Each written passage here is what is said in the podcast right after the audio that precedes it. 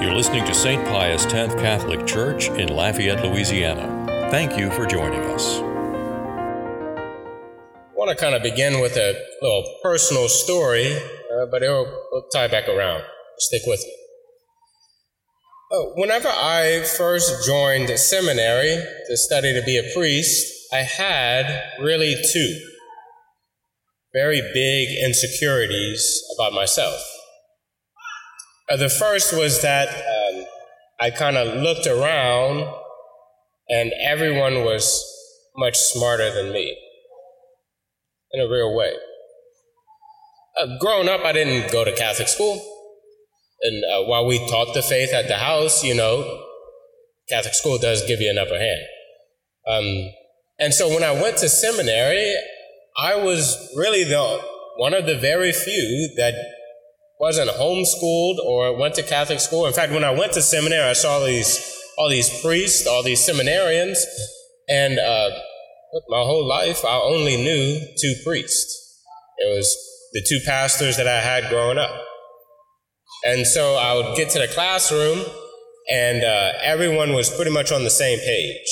Uh, you're now in a essentially a graduate level course for theology, and um, the questions I had to ask were more or less embarrassing because I just didn't know.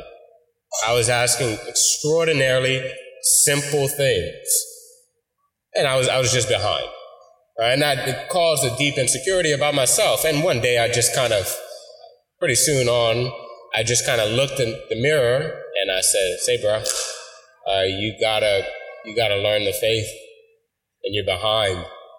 And it's obvious. And so I made a kind of a, commitment that uh, after all my work was done, all my homework, it was a lot.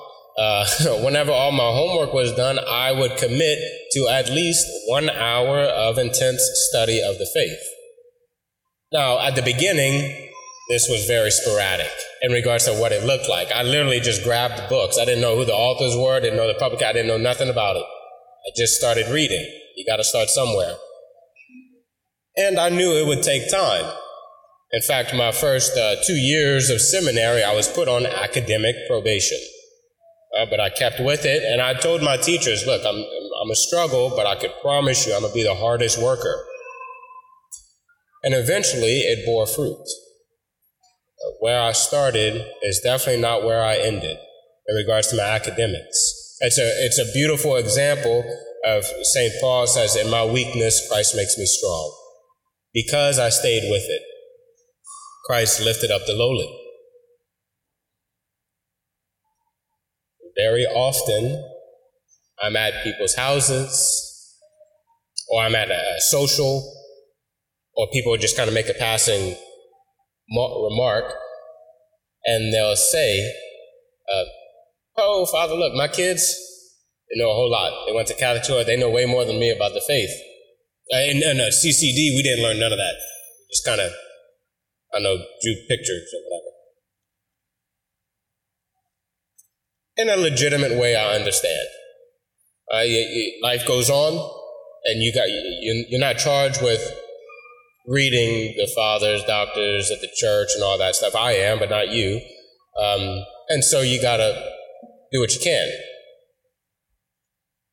but in a very real way.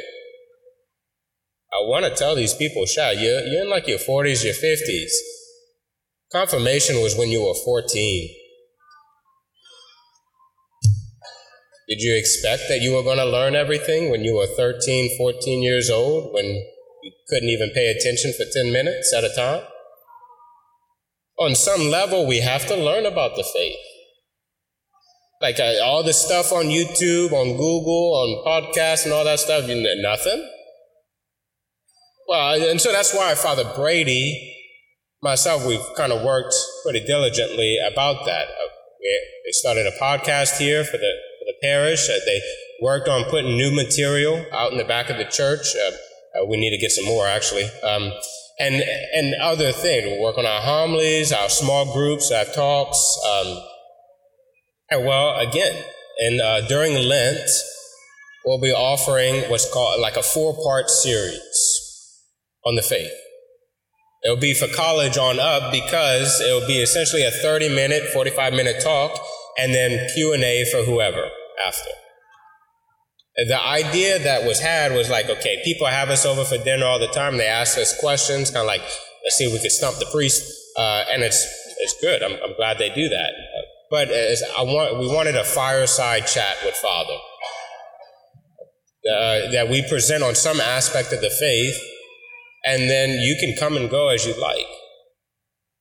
It'll be every, it'll be the first four Tuesdays of Lent from 6 to 7 p.m. The first three talks will be more informational, uh, things regarding theology and teachings of the church, uh, basic stuff, but we'll make it to where it's challenging too.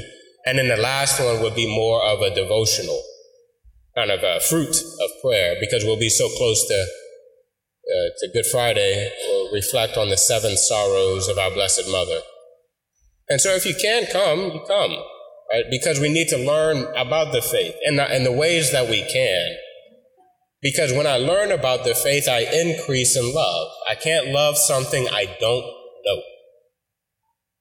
Just can't do that. The more you know, the more you fall in love.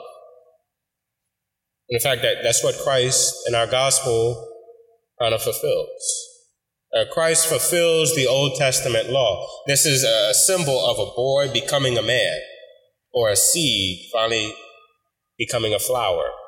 Christ didn't destroy the law, he came to fulfill it and bring it to a higher level. People can read the Old Testament and see all these laws, and they're like, thank the Lord, we don't have to do that no more. Uh, I don't know who can do that. Well, to tell you the God honest truth, God calls us to much more than that law that law was supposed to facilitate a change of heart.